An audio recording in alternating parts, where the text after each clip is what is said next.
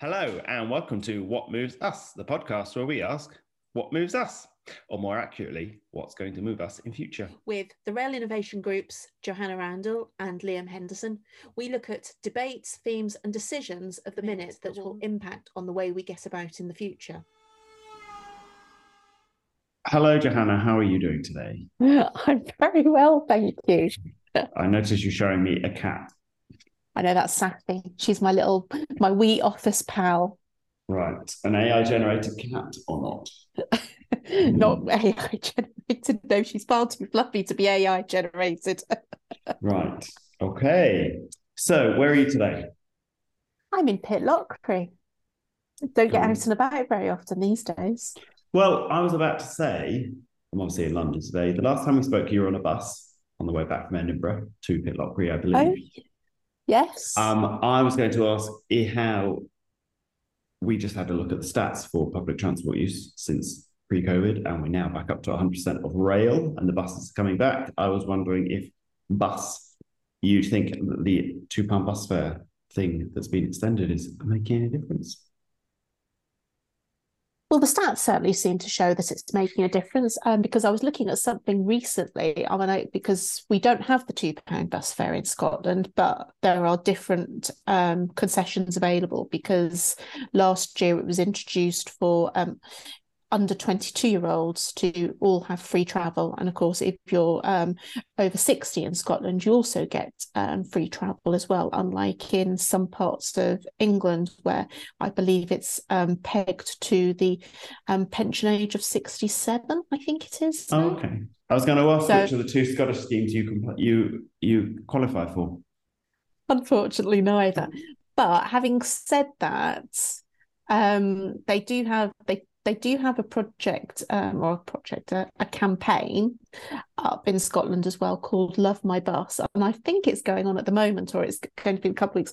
And they do have um, sort of like all, all, sorts of offers on during that week where you can try the bus to see if you prefer it. But of course, being in Pitlochry, we do get the um, we do get the intercity style buses come through, um, such as Megabus and CityLinks and that, and they offer a really good service into um, either the centre of Edinburgh, Glasgow, and up to Inverness, with various places where you can change to also hook up to other destinations within Scotland. So it's a really and it's a really convenient way to travel. It's quite comfortable. It's got Wi-Fi on board. Um, they also have you know very handy little places for you to stick your phone that can charge and you can watch something of your choice while you're playing. So I find so I find the whole experience of bus works quite well in Scotland. Right. And and I know that I've spoken to many of the people involved in running buses and told them as well how much I love the bus. right. So what do you watch when you're in the bus journeys? What do I watch? Yeah. Um, well, well, it depends, but of course, my favourite at the moment is um, the marvelous Mrs. Maisel, which is on the final season. right. Well, I haven't watched it myself, so don't tell me the ending oh. in case I haven't watched it. I haven't watched. I, I haven't watched it for a couple of weeks, so because they've been because they haven't downloaded it all at once um, at the moment, so they've been doing two episodes a week, I think. So I don't think it's quite at the end, and I think I've got a couple of weeks to catch up on anyway. Right. Well, look forward to that definitely. But yeah the bus the bus works really well in scotland and i guess you know, and and i guess one of the reasons why it does work well is because you know whilst you know, um you you have the intercity services um rail doesn't go everywhere in scotland. So you know road transport you know whether that is you know by by car or by bus is pretty important because it provides that connectivity. And I think that's one of the reasons why I do really like the buses because it all seems to work seamlessly together because of that. Right. So you're obviously in a rural area, um, very nice rural area in the mountains. Are you seeing any expansion or any talk of future mobility in your area? No, um, but there is um, there is a um, conference on tomorrow um, the um, 11th of May. Had to look at the date of my calendar because hmm. they all seem to go into one. Um, called the Gathering, which is run by the Sure the the um, Scottish Rural Islands Transport Committee. Committee, no. it's not committee, is it? The Scottish Rural and Islands Transport Community. Of course, it had right. to be a community, didn't it? Not so, and they are debating some of the issues that rural transport particularly has. Um, and so and that's being attended by the um, Scottish Transport Minister as well. So it's got good it's got good coverage. And I think the thing that you particularly see up here in Scotland is not not so much the uh, the controversy, you know, the the problems with rail or with buses or anything. Um, it's the controversy over the ferry contracts.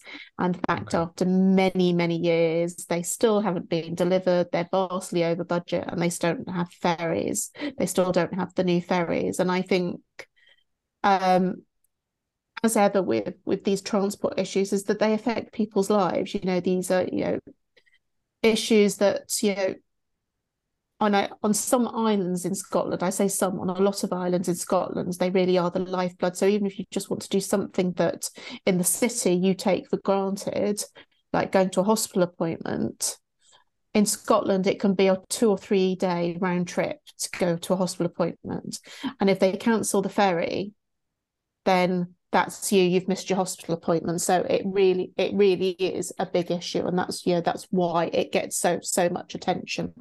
Um so that'll be that'll also be some of the issues that are being debated on you know at, at the gathering up in up, up at the Boat of Garten but um also i mean i've not seen a huge expansion of it but i guess the the thing that is they're piloting a lot up here is mobility as a service and demand responsive transport and certainly community led transport you know so but i think what concerns me about some of these things particularly community led um, transport is that it relies on um, volunteers and I really do wonder, you know, how sustainable is, um, you know, particularly in rural locations because they do tend to be more older populations, is really how sustainable are running public what should be public services on a volunteer basis.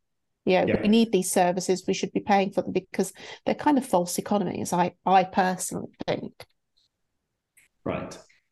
Okay. And have you been on your driverless bus yet up there? I haven't because it's only been it's only being trialed around um, the Tay, isn't it? Sort of like going over the old um, Queensferry crossing. So no, I haven't I haven't had a go. Maybe right. I should go and find out a bit more about it and have a go. Oh, absolute site visit. so what have you been up to then? Um, well, apart from trying to cram in five days of work to four for the last few weeks, um, and dodging the rain. We've had a lot of rain. Uh, what have I been up to? Uh, a lot of Rail Innovation Group stuff. We are releasing our thought piece on public funding hopefully tomorrow. So look out for that. But by the time you listen to this, it will already have been released. So have a read, head to our website, railinnovationgroup.com. Why should people read it? Why would why would people be interested in what's it going to say? Well, if they don't read it, then they'll miss out mainly. But um, we did a oh, we should have done a whole podcast on this, but I will give you the highlights, which are we had a conversation with our wider community and our members, and we asked them, have you received any public funding support for projects or solution builds? And if you have, tell us about your experience with receiving that funding and getting to market. So we had a lot of feedback, which we have anonymized to uh, we, we thought it would it may have some commercial issues if we didn't anonymize it. So it is anonymized, but we've taken direct quotes from the feed, the responses, feedback, and crafted them into a report that comes up with five recommendations for improving the way funding is uh, can support innovation in rail.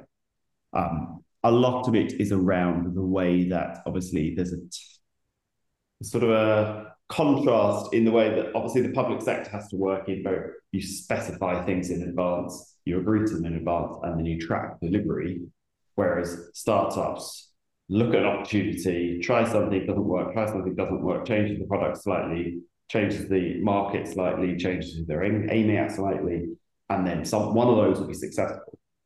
But trying to map those two things together for something like a uh, trial in industry um, doesn't it doesn't allow the startup to be created creative, but it doesn't get the public sector as much benefit as it could do if but it's a it's a it's a mindset.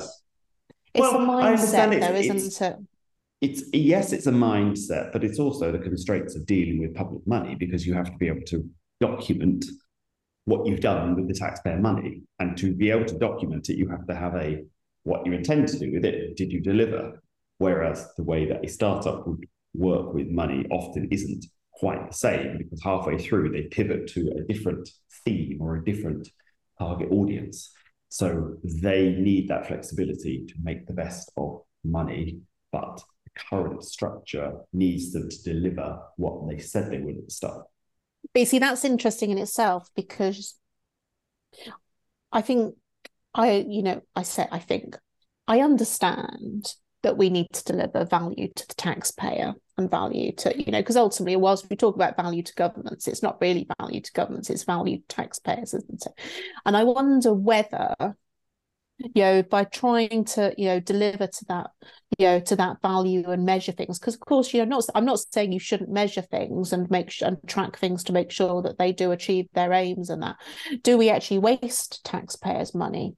And one of the reasons why I say that is I'm, I'm thinking about one of my favorite topics, ticketing.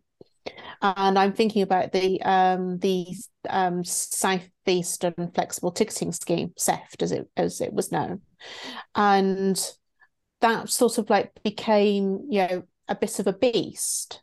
And part of you know the reason why you know maybe it became part of beast was because it was said this was what was had to be delivered and no deviation was allowed from it even when they discovered things that weren't working so actually are we just continuing to fund failure just because we can't be a bit more pragmatic um i don't have a i'm keeping away from giving you a summation of what you're hoping i would say. I don't know. I just was having a conversation Uh, I, I, wasn't trying. To. We are not giving an opinion at all on whether things are a waste or not a waste. We are. No, it wasn't really about the waste. It was more about the process. You know, by being, you know, by being sort of like quite rigid and inflexible, and you know, not having that agility to be able to pivot. Does it actually mean that you know things actually end up because it takes us longer to get to find the failure?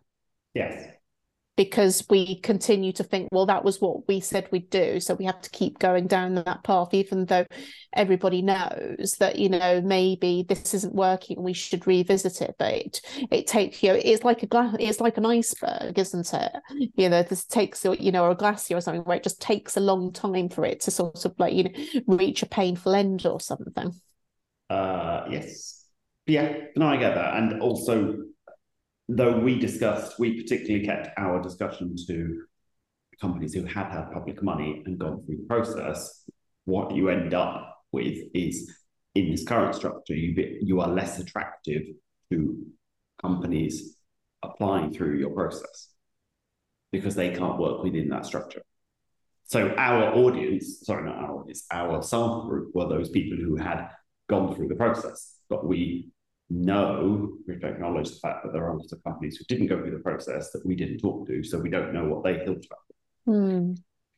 The purpose of the report was to start a conversation similar to our Passengers report we did a few years ago. That started a conversation working groups, which are doing very well now and moving the agenda forward. We would like this to start the discussion. We are a very small group, so we can't do that level of investigation but we can certainly raise it to say this needs wider consideration. So what's so so what are you hoping that um, people will take away from from the report then? I think primarily what I was unfortunately with a podcast, you can't see my massive gesticulating arms, but I am swaying them around as I speak to you. Um, and I can't do that with like sulking up and down in my voice tone. Uh, the main thing being just to understand the the different ways that the startups versus the public sector work. They work in a different way. It's not that one's right and wrong. It's just that trying to get a funding support package that meets the needs of both types of organizations is very, very difficult just because of the speed at which they work. Um, and uh, what they consider the measure of success to be. Because the public sector would say the measure of success is you applied, you got the funding, you delivered the funding, and you have an output tick, successful delivery.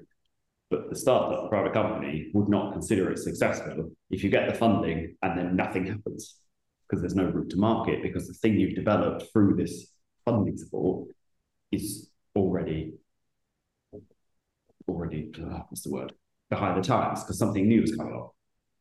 It's not just that though, is it? Um, because um, I've sort of like you know with you know other groups in in Scotland and and and SMEs and that have been talking about it's not just the whole you know sort of like getting the funding like it's sort I mean the route to market is also really important as well. Is because um does does the piece explore anything on sort of like you know what happens next you know in terms of procurement or anything? You'll have to have a read.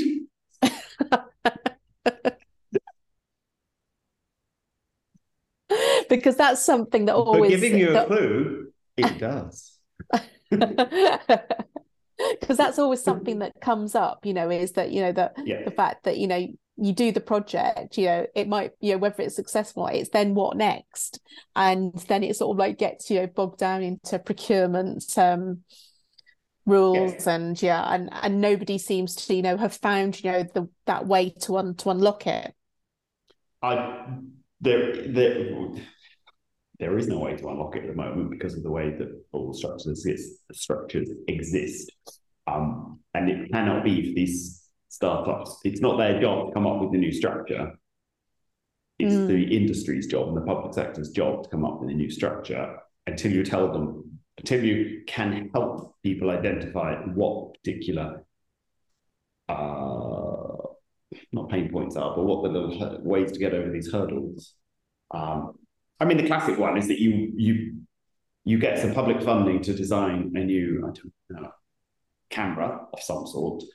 You're a small company and you build a brilliant camera. The public sector go, yeah, we'd love to buy it. Right, we need to go through public sector to procurement, and you don't win the procurement.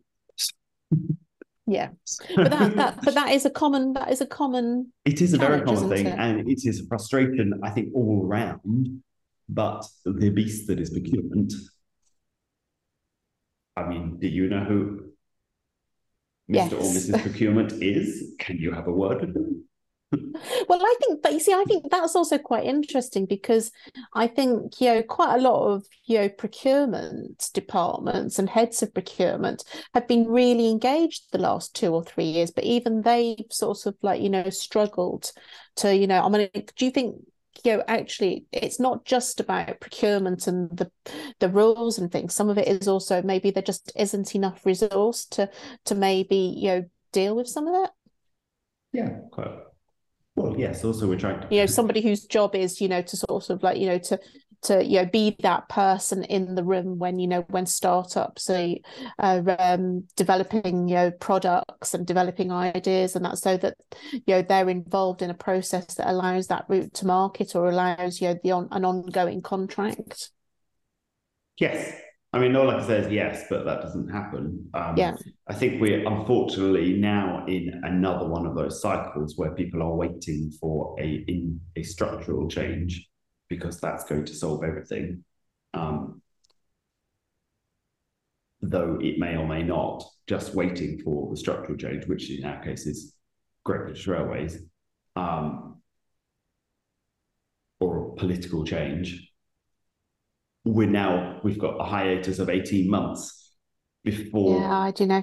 I kind the of... change happens. So it's all very, it's very, it's, you, there's the risk that people just go, oh, that thing will solve it. Let's wait for that change. But that change keeps getting pushed away for further further away. And also, just because the structure changes, then you have to do all the work streams to use that structure to change.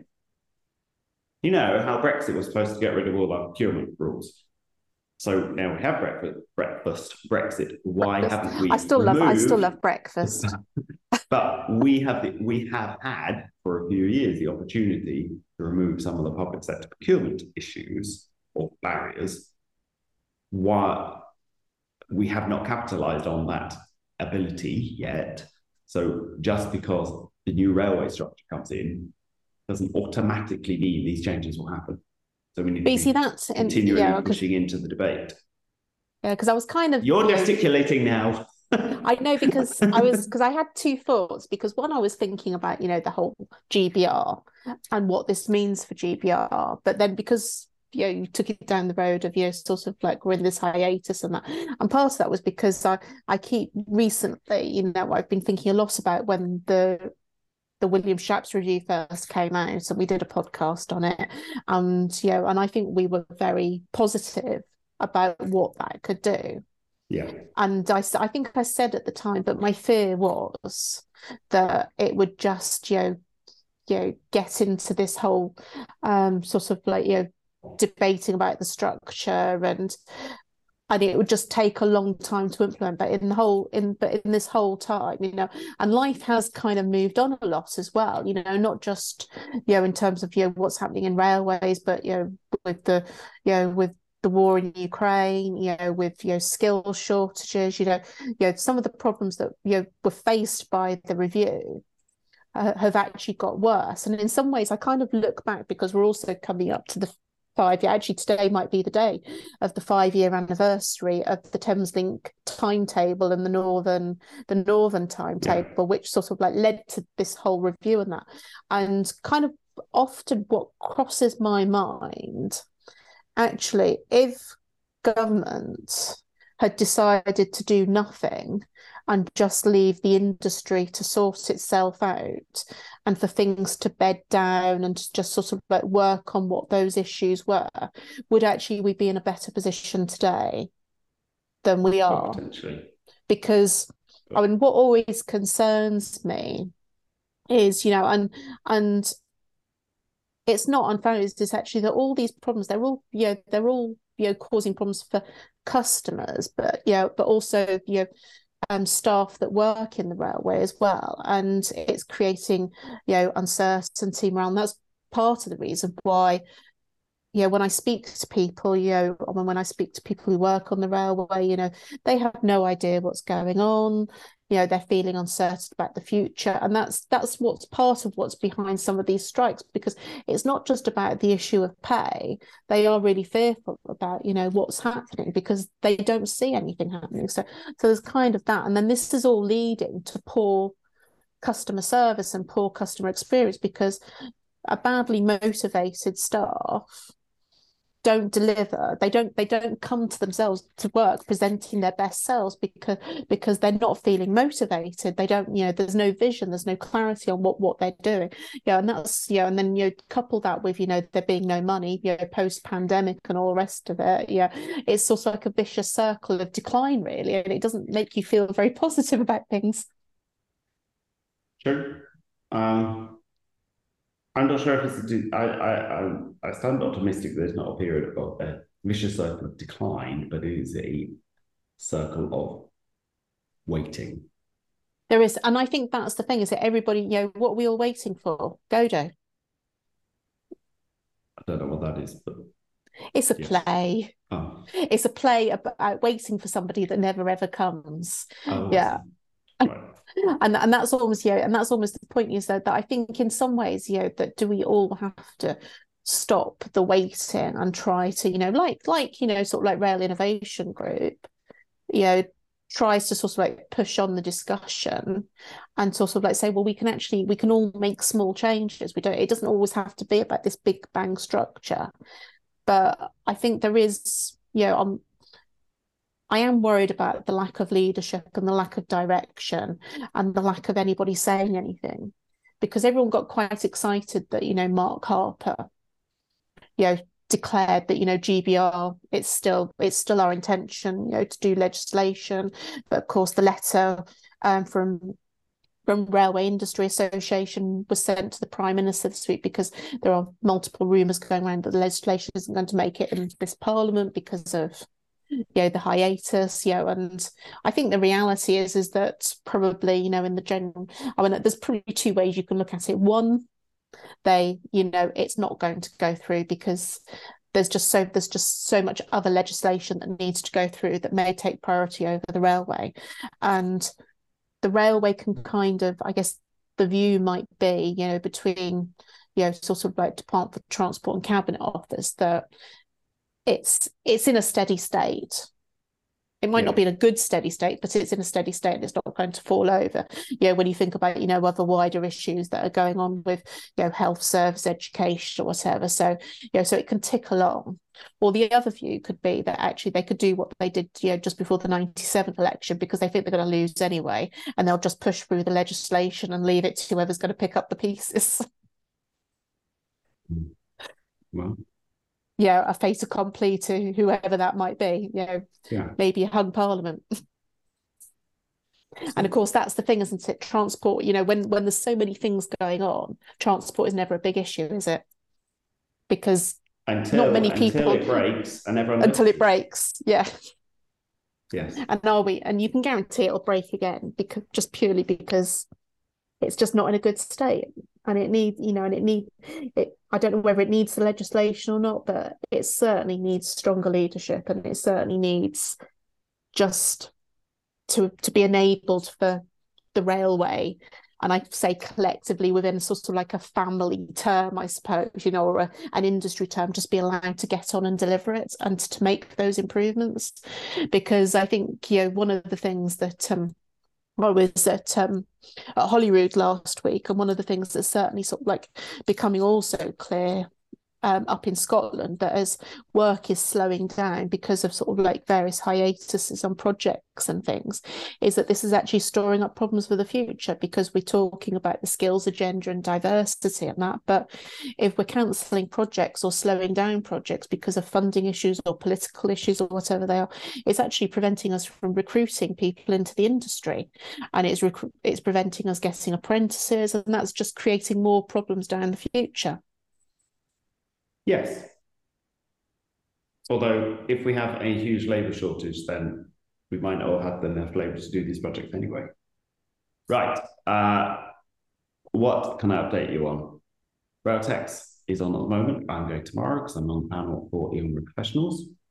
Um, what have you been at? Well, I just mentioned I've been to Holyrood to the yeah, RIA Scotland reception. I know. The which reception? The Railway Industry Association Scottish reception, sponsored by Graham Simpson, MSP, who is also, I, I do like to mention him because he's also a really big advocate for developing skills in rail and also women in rail. Oh, uh, what else is going on? Uh, and then it's the Women in Rail Awards next week. Women in Rail. Are you a woman in rail?